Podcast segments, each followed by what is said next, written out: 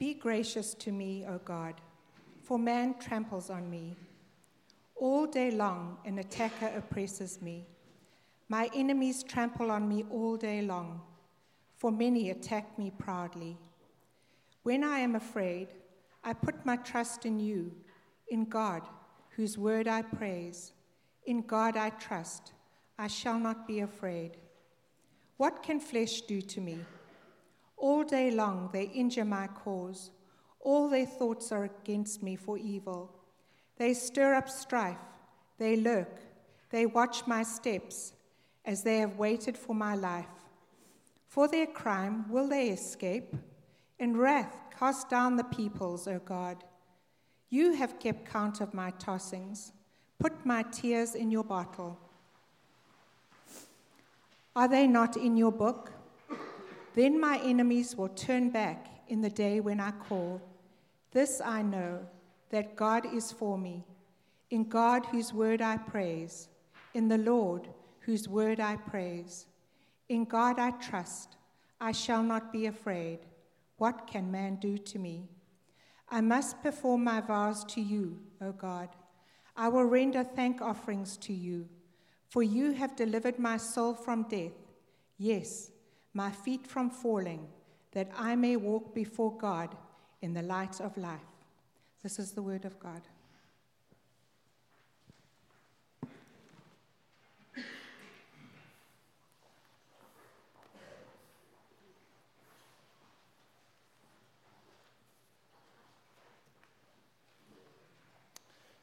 Good morning. For those of you who don't know me, um, my name is Mark, and I'm the pastoral intern here at Grace Valley. It is my pleasure to preach to you this morning from Psalm 56.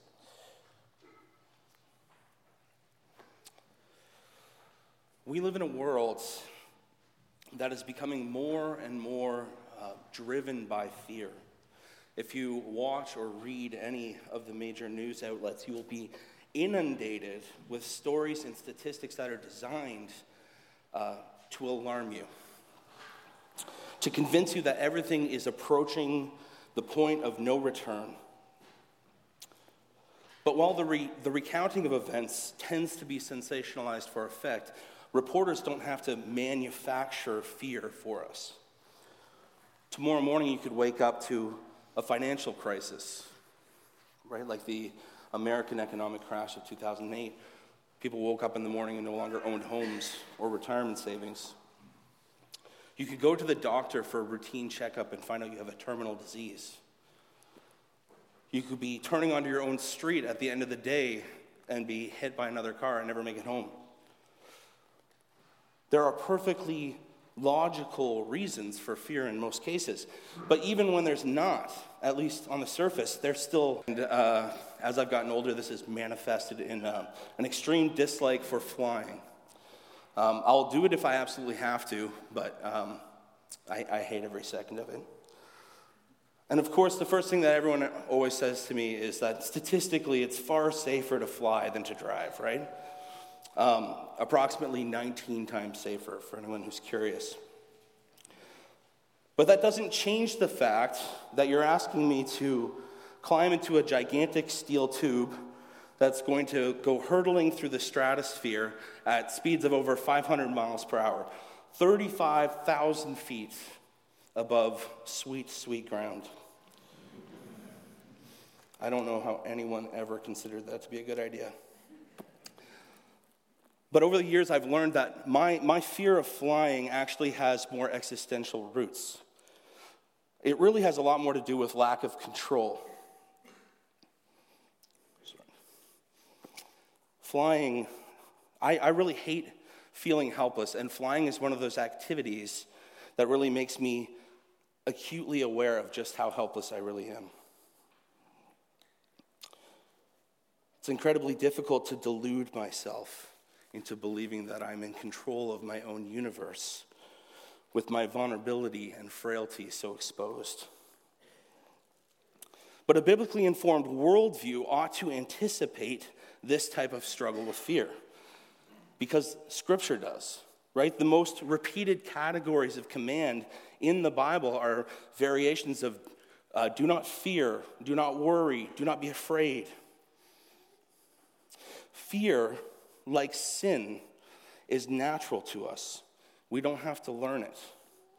Newborn babies exhibit fear long before there's any logical reason for them to do so.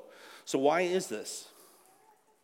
The Bible says that it's for the exact same reason that my fear of flying can't be assuaged by logic or statistics. It's because we intrinsically know that the comforts of control and certainty are myths. Because fear is the inevitable result of a broken relationship with God. And as such, it is fundamental to fallen human nature. Our fear, whatever the cause, it speaks to us. It tells us that we are vulnerable and alone. And because of this, it raises deep spiritual questions like where will I turn for refuge? Who or what is capable of withstanding the trials of life without being swept away? But our fear also threatens to blind us to the answers. Much like um, a lunar eclipse, where the moon passes in front of the sun and completely blocks out our view of it, even though the sun is uh, roughly 400 times the size of the moon. Likewise, when the circumstances of life um, cause us to fear, they can loom so large in our view that they block our, our vision of God. But how much bigger is an infinite and eternal God than the daily issues of our temporal, earthly existence, even life threatening ones? And at this point, I think there's an important caveat, and that is that I'm not suggesting that God minimizes our experiences of suffering. Quite the opposite. I'm saying that we tend to minimize God when we experience suffering. Eugene Peterson wrote a little book on the Psalms called Answering God. And in it, he wrote this We need a way, a convincing, usable, accessible tool for realizing the largeness of God in the midst of the competing bigness of the world. And prayers like Psalm 56 are that tool. One of the primary purpose of such psalms is to teach us the discipline of locating and clinging to our steadfast and faithful God, even when the entirety of our experience seems to point to his absence. We are spiritual infants, learning to truly understand and believe that he will never leave or forsake us. And this requires a fundamental shift in our attitudes and approaches to our circumstances from passively allowing ourselves to be swept along by our fears to actively seeking God in the midst of them. 1 Peter 5 says, Cast all your anxieties on him. Why? Because he said so? No, he says, because he cares for you. Do you believe that? Let's take a look at today's passage where David actually models for us what it looks like to become reoriented to God in the midst of his fears, to the point that he can boldly say, This I know, that God is for me. And if you have a bulletin uh, on the back, you'll see an outline there, sort of roughly where we're going. And you'll see that the first point there is when the walls of life are closing in on us and the pressure is mounting, and we begin to lapse into blind panic, we first need to know our problem. So let's look at how David begins. First 1 Be gracious to me, O God David begins with Godward speech, and this is highly instructive for us. We, we can't miss this. He's acting on the faith that he has that if he seeks God, even in the darkest circumstances of his life, he will find him. And psalm after psalm after psalm illustrates this to be true. He isn't allowing himself to spiral inwards or to isolate himself in frozen panic. And he doesn't just accuse God of being malicious. He cries out for help. He prays his panic. And this, this may seem obvious to those of us who've been around church our whole lives, but it's far from natural for any of us. We have to learn to do this. No matter how disorienting our experience or disordered our thoughts, the act of putting them into words is the first step towards making any sense out of the chaos. And we do this processing work in the presence of an all knowing, all powerful God who sets the standard of reality. Gain the perspective necessary to navigate our fears wisely without acknowledging God as creator and sustainer of all things. Without God, the best we can hope for is to distract ourselves from or numb ourselves to our surroundings. So let's get a sense of what David's surroundings were. Verse 1 again Be gracious to me, O God, for man tramples on me. All day long, an attacker oppresses me. My enemies trample on me all day long, for many attack me proudly. And it's important to note that the Psalms are expertly crafted prayers that were written and collected for use in corporate worship. Right? And for this reason, the language of the Psalms is both specific and general enough to capture a wide range of personal experiences, to provide a framework to interpret those experiences, and to guide our expressions of prayer in response to them. Right? They're specific enough that we actually feel that they capture a familiar enough sense of experience, but not so specific that we feel like we are eavesdropping on someone else's prayer.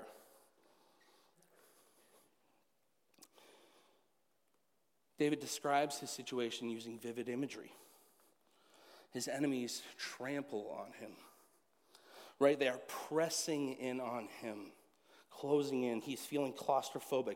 And it's not just an isolated event. All day long, all day long, he says, they are doggedly pursuing him, relentlessly oppressing him. But notice David's hesitation to identify a specific oppressor. Right? He uses all different descriptors, both singular and plural. His situation, as he's described it, seems to defy rigid boundaries. C.C. Broyles, an Old Testament scholar, said this references to enemies may simply be metaphorical imagery for the general notion of threat, whether external danger or psychological dread. And I do think that there's something of that dynamic going on here. But it can also be helpful to note that many of the early Jewish interpreters connected this psalm to the historical events of 1 Samuel 21. And in that chapter, we catch up with David as he's on the run from King Saul for no other reason than that he served Saul so well that he gained the confidence and affection of the people. And Saul felt very threatened by this and didn't like sharing his spotlight with David, so he vowed to murder him. And in desperation, now, David flees to the one place that he thinks no one will look for him. He goes to the Philistine city of Gath. Now, Gath is significant because it is the hometown of Goliath, who David is most famous for killing. So it is unlikely that the people of Gath are big fans of David. And it's hard to imagine what he might have been thinking going there. We can only speculate, but perhaps he was thinking that because they now had a mutual enemy in Saul, the enemy of his enemy would be his friend. However, it does not go that way. And the people of Gath recognize David, grab him, drag him before the king. And David, realizing he's made a huge mistake, decides to pretend to be insane. And he's scratching up the doorposts and drooling all over his beard to the point that when he gets to King Achish, Achish is just disgusted by him and wants him out of his sight. So they throw him out of the city, where David, having narrowly escaped with his life, has nowhere else to go but to the caves in the hill country between Israelite and Philistine territory. And so, against this backdrop, it's easy to start to sense the terror and urgency that David is expressing here, right? Like he, he is in no man's land, literally. He is exhausted. He's been living on high alert, sleeping with one eye open, peeking around every corner, looking over his shoulder constantly. He's worn out. He needs this to end. Everyone wants him dead. And frankly, I'm not sure how many of us can actually relate to this specific type of experience, but as Kathy prayed earlier, our brothers and sisters in China right now probably can. If you have been following uh, the unfortunately limited coverage coming out of China uh, from over the last month, then you've likely heard of Early Rain Covenant Church and how the Chinese government raided this church and over the next couple of weeks um, arrested over 150 men, women, and children. Um, many of them were detained in uh, undisclosed locations. A number of them haven't been heard from since. And these people from Early Rain Covenant Church have now lost their church building. They've lost their right to, to, to fellowship and worship together in public. They are under constant surveillance in their own homes. Some of the members of the community have even had their foster children removed from their homes because the government is accusing them of, of uh, being part of a cult and indoctrinating these children. This is true, terrible persecution. But I know some of you are dealing with problematic relationships, relationships with tenants or landlords or bosses, co workers, even family members, estranged spouses or children. Right? Sometimes these relationships they seem to be where people are hell bent on making us miserable in one way or another. But let's look at the other half of David's complaint. He jumps ahead, verse 5. All day long they injure my cause. All their thoughts are against me for evil. They stir up strife. They lurk. They watch my steps as they've waited for my life. So David kind of opens things up a little bit here, and maybe more of us can start to identify with some of these experiences. I'm sure all of us have been in a situation where someone has lied about us, or gossiped about us, or slandered us, right? Or in, in an attempt to uh, destroy our reputation or to alienate us from other people. Just think about the epidemic of cyberbullying and the tragic effects that it has. So David is feeling completely run down. Day after day, wave after wave of oppressors are trying to destroy him. He's collapsing under the weight of his worries. He's weary and faint. And it's not hard to imagine him crying out, How long, O Lord? When am I going to catch a break? And maybe you can relate to this. David shows us how to bring our complaints before the Lord in all of their unpolished messiness. He, he cries out for help and then he lays them at the feet of his heavenly Father. Right? And some of you may be thinking, so what? I've prayed about my troubles and nothing's ever changed. I want you to ask yourself a hard question. Are you truly seeking God and His will for your life, or just your own comfort and control over your situation? Is it possible that you have simply been trying to use God to carry out your own will for your own life. See, God never promises us a life free from pain or suffering or trial, but He does promise that He will be with us in them. And if that is His answer to your prayer, is that enough for you? See, processing our fears in God's presence is about bringing our Father into our situation rather than getting ourselves out of it necessarily, though that's not a bad thing. Right? It's like when a child is afraid that there is a monster under his or her bed or in the closet and they call for mom and dad. And what they want is for mom and dad to come into the room and turn the lights on.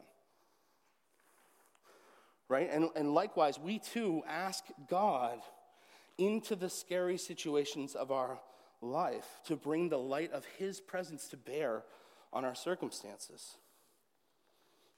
Because then, even if nothing in our situation actually changes, suddenly we become aware that we are not alone and things don't seem quite as scary anymore. But let's jump back into the text. This two part structure of David's complaint in verses 1 and 2 and 5 and 6 really point us to what's sandwiched in between them in verses 3 and 4. Let's read these here. In verse 3 When I am afraid, I put my trust in you. In God, whose word I praise, in God I trust, I shall not be afraid. And this is an example of how structure and form in poetry communicate. These two verses are a statement of absolute concrete trust, but they're completely surrounded by this situation that David's described. Right? It's, it's the liturgy that he is guiding us through. It's the pattern of the entire psalm in miniature. And notice the, pro- the progression here. He starts with, When I am afraid, and he ends with, I shall not be afraid. David is going to spend the rest of this psalm putting the flesh on those bones. In the very next line, he poses the first of the psalm's four rhetorical questions. He says, What can flesh do to me? And by flesh, he means just fellow humans, mortal man. Right? But we need only look back at verses 1 and 2 and 5 and 6 to know that obviously flesh can do an awful lot to him. And our own experiences in our own lives also testify to the fact that the same is true for us. So, what is David getting at? He's, he's inviting us to consider the character of God which is the second point in our outline. In the midst of your fear, you need to know your God. By crying out to God, David has shown us that he believes that God is sovereign over his situation and actually able to do something about it. Right? But, but what good is that if we don't know that he is on our side? Right? So, David, in this section of the psalm now, he's going to show us how this sovereign, holy, transcendent God has seen fit in his peerless wisdom to concern himself intimately with his children. He is Emmanuel, God with us. He is God for us. And David is going to demonstrate this for us. So let's go to 7 and 8. For their crime will they escape. In wrath, cast down the peoples, O God. You have kept count of my tossings. Put my tears in your bottle. Are they not in your book?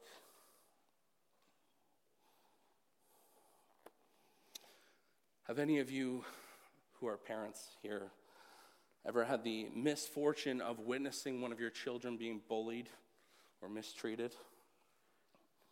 And if so, how, how did that make you feel? We, uh, it's kind of fresh in my mind. We had a case of this the past week at uh, an indoor playground. So if you're anything like me, you're likely immediately felt yourself uh, slipping into a highly um, irrational and unproductive rage. Right.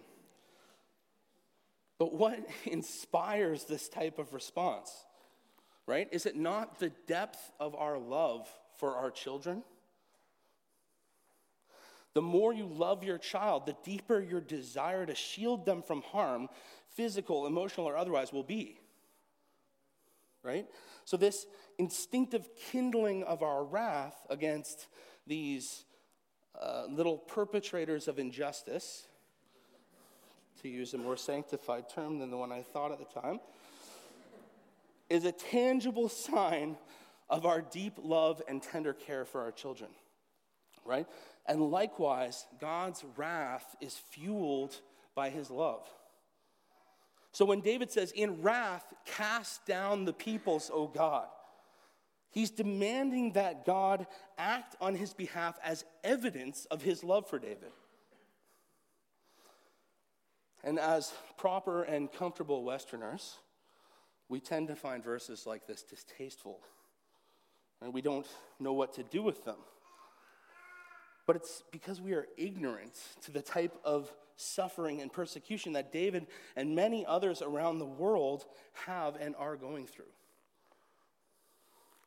We try to pit the love of God against his wrath in an attempt to domesticate him. But David knows that a tame God is a useless God. His wrath and his love are inextricably linked. But David goes on. You have kept count of my tossings. And the imagery here is of David tossing and turning through the long, restless nights, plagued by fear and anxiety, waiting for the other shoe to drop. Put my tears in your bottle, he says. David's original audience, they would have understood this more so than we do because we have bottled water everywhere right? But in their arid Palestinian climate, your personal water supply was incredibly precious, right? You guarded it with your life. And David seems to be saying that this is the way that God handles our tears. He, he collects them one by one, numbering them and recording them, knowing that each and every one will ultimately be redeemed. David continues Are they not in your book? God keeps a complete record of all the injustice that goes on in his world. And he, unlike us, will never forget. None of them will escape unpaid for. God is sovereign over all things, and yet he is more intimately invested in the well being of his children than we know. He will stop at nothing to right every wrong. Even the injustices and grievances that you and I will likely forget, not one of them will go unanswered for, either at the foot of the cross or in final judgment. And for those who are secure in their personal relationship with Jesus, this perfect justice becomes immensely comforting. As David has been meditating on who God is, we can sense the mood shifting. There's a momentum building as new faith begins to develop and grow in his heart. Just listen to what David says at this point, verse 9. Then my enemies will turn back in the day when I call. This I know, that God is for me. David has come a long way from his plea for help in verse 1. He knows. He confidently declares that God is for him. This is a changed man, right? This is defiant hope being displayed here. The Lord has impressed these truths on his heart in a way that far surpasses mere intellectual assent. David's circumstances provided motivation to truly seek God, not by merely thinking about Him, but by talking about Him to Him. So we have seen that we need to properly know our situation. right? But in order to, to know our situation, we have to properly know God. So, how can we confirm that our ideas about God are accurate ones? This brings us to our third point. We need to know his promises. At this point, David draws our attention to the fact that God is faithful and his plans never fail. He has a perfect track record, and it's all recorded in the Bible, right? We can investigate it for ourselves. Verse 10 11, David says, In God whose word I praise, in the Lord whose word I praise, in God I trust, I shall not be afraid. What can man do to me? And there's that question again. What can man do to me? It's as though David has been using this question to, to take the temperature in the moment throughout right? And the first time he asked it, we were still immersed in his description of fear and panic and, and terror and all these things closing in on him, right? But now, the second time around, our surroundings look a little different, don't they? I imagine that at this point, David would be thinking more along the lines of Jesus' words in Matthew 10, where he says, Do not fear those who, who kill the body but cannot kill the soul. Rather, fear him who can destroy both soul and body in hell. David is, is, exemplifying this. He's fighting fear with fear. Right? A number of places in the Psalms and Proverbs, it talks about this, this fear of the Lord, right? And, and the fear of the Lord, it says, is the beginning of wisdom. This kind of fear is an appropriately humbled awe and knowledge of God. When you have it, you know your place in God's presence, and everything around you begins to fall into its rightful place as well. And it ought to grab our attention that David also uses two different names for God in verse 10 here. Right? In the first, the first line, he says, in God. And this is the Hebrew, um, the Hebrew Elohim. This is the common name for God. Right? But in the second line, he says, in the Lord, right? And this is the Hebrew Yahweh, which is the specific covenantal name of Israel's God alone. David is saying, he's communicating through this that this isn't just any old God, this is my God. And he has proven himself to be for me. This is the same Lord who willingly bound and obligated himself in covenant to his people and who has been busy powerfully proving it throughout all of Israel's history, beginning at the Exodus. Do you understand the significance of that? This is the same God who delivered David's people from Pharaoh's army by enabling them to cross through the Red Sea on dry ground. This is the same God who stopped the Jordan River so that yet again Israel could pass through it into the promised land on dry ground. This is the same God who earlier in David's life had enabled him to topple Goliath to the earth with just a pebble. David is looking to the concrete evidence in both his personal and national history of God acting decisively and powerfully on behalf of his people. And this pulls the concept of God's presence and protection out of the abstract and into real time right? This is tangible evidence that can be weighed and evaluated. This is something of what it means to taste and see that the Lord is good.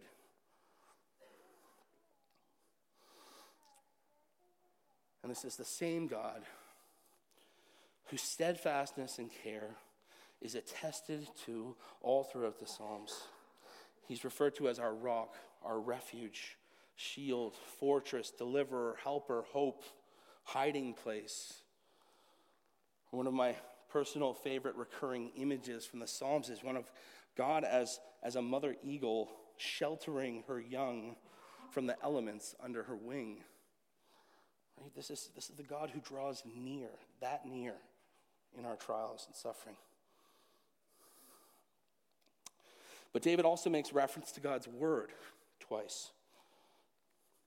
And perhaps even more importantly to David, this is the same God who, sent, who had sent Samuel to anoint him in secret and promised that he would sit on the throne of Israel. And not only that, but this God would later promise David that his descendants would sit on the throne forever. So David is, is, is professing his trust that God is going to accomplish what he said he would. And this is good news for you and I. Because God's promises to David didn't end with him. No, they found their fulfillment a thousand years later in the life, death, and resurrection of David's heir, Jesus Christ. And it was in him that this same sovereign God ultimately exercised his power and authority and control over sin and death and everything that they produce. It was in him that this intimately loving God entered into human experience and took the ultimate injustice on himself voluntarily. And in so doing, he delivered us from death and darkness and transferred us into the light and life of his eternal presence. It was in him that this faithful God proved, beyond the shadow of a doubt, that he is for us. And while we acknowledge that sin and death are still with us for the time being, their power has been stripped away, and they are awaiting their final destruction because Jesus is enthroned in heaven. And when the fullness of time has come, he will return, and all the promises of Scripture will be fully and finally realized in him. Listen to these words from John's revelation in the throne room. This is Revelation 21.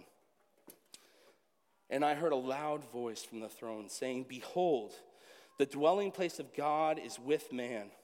He will dwell with them, and they will be his people. And God himself will be with them as their God. He will wipe away every tear from their eyes, and death shall be no more. Neither shall there be mourning, nor crying, nor pain anymore, for the former things have passed away. My friends, if you are in Christ, if you have received the precious gift of grace in Jesus, then you can know. You can have the defiant hope, the same hope that David does, that this God is for you. And if anyone here today hasn't yet received that precious gift, know that it is freely offered to you as well. Come enter into the security and peace that can only flow from a right relationship with this God. Jesus says this in Matthew 11 Come to me, all you who are weary and burdened, and I will give you rest. True, eternal, life transforming rest. And if you want to talk to this about someone, please come find myself or Paul after the service, and we'd love to be able to answer any questions you might have. But let's take a quick look at these last two verses. I must perform my vows to you, O God. I will render thank offerings to you. For you have delivered my soul from death, yes, my feet from falling, that I may walk before God in the light of life. David here completes the shift from blinding fear to confident worship. He's filled with hope and thankfulness and praise because he truly knows that God is for him. But while the Psalms certainly point to a, an experience of deep personal relationship with him, a veil still literally remained between God and his people at that time. But in Christ, that veil was torn. In Christ, we no longer only look ahead to future deliverances, we have been delivered. And as we learn more and more to fix our eyes on Christ, as we come to know God's greatest promise fulfilled, we will come to know and love David's God more fully And through this, we will begin to see ourselves and our circumstances more accurately. And let's look at this very last line of the psalm that I may walk before God in the light of life. Jesus died to give us full, unencumbered access to David's God. How much more confidence can we have that He is for us? How much more do we have to celebrate and offer thanks for? My friends, the only sane response to such a truth is humble worship. And join me in prayer. Heavenly Father, you are so, so good to us. You are steadfast and faithful, and your love never fails. Lord, you are so profoundly in control over all things that not even a hair can fall from our heads without you allowing it to happen. Sometimes that's hard for us to understand, Lord, but you are with us always. You never leave or forsake us. Lord, thank you for the ways that you have made yourself known to us in your Bible. But most of all, Lord, thank you for Jesus. Thank you that you have delivered us from sin and death, and that we have an eternal inheritance through him, and that nothing can ever change that. Father, we love you. Amen.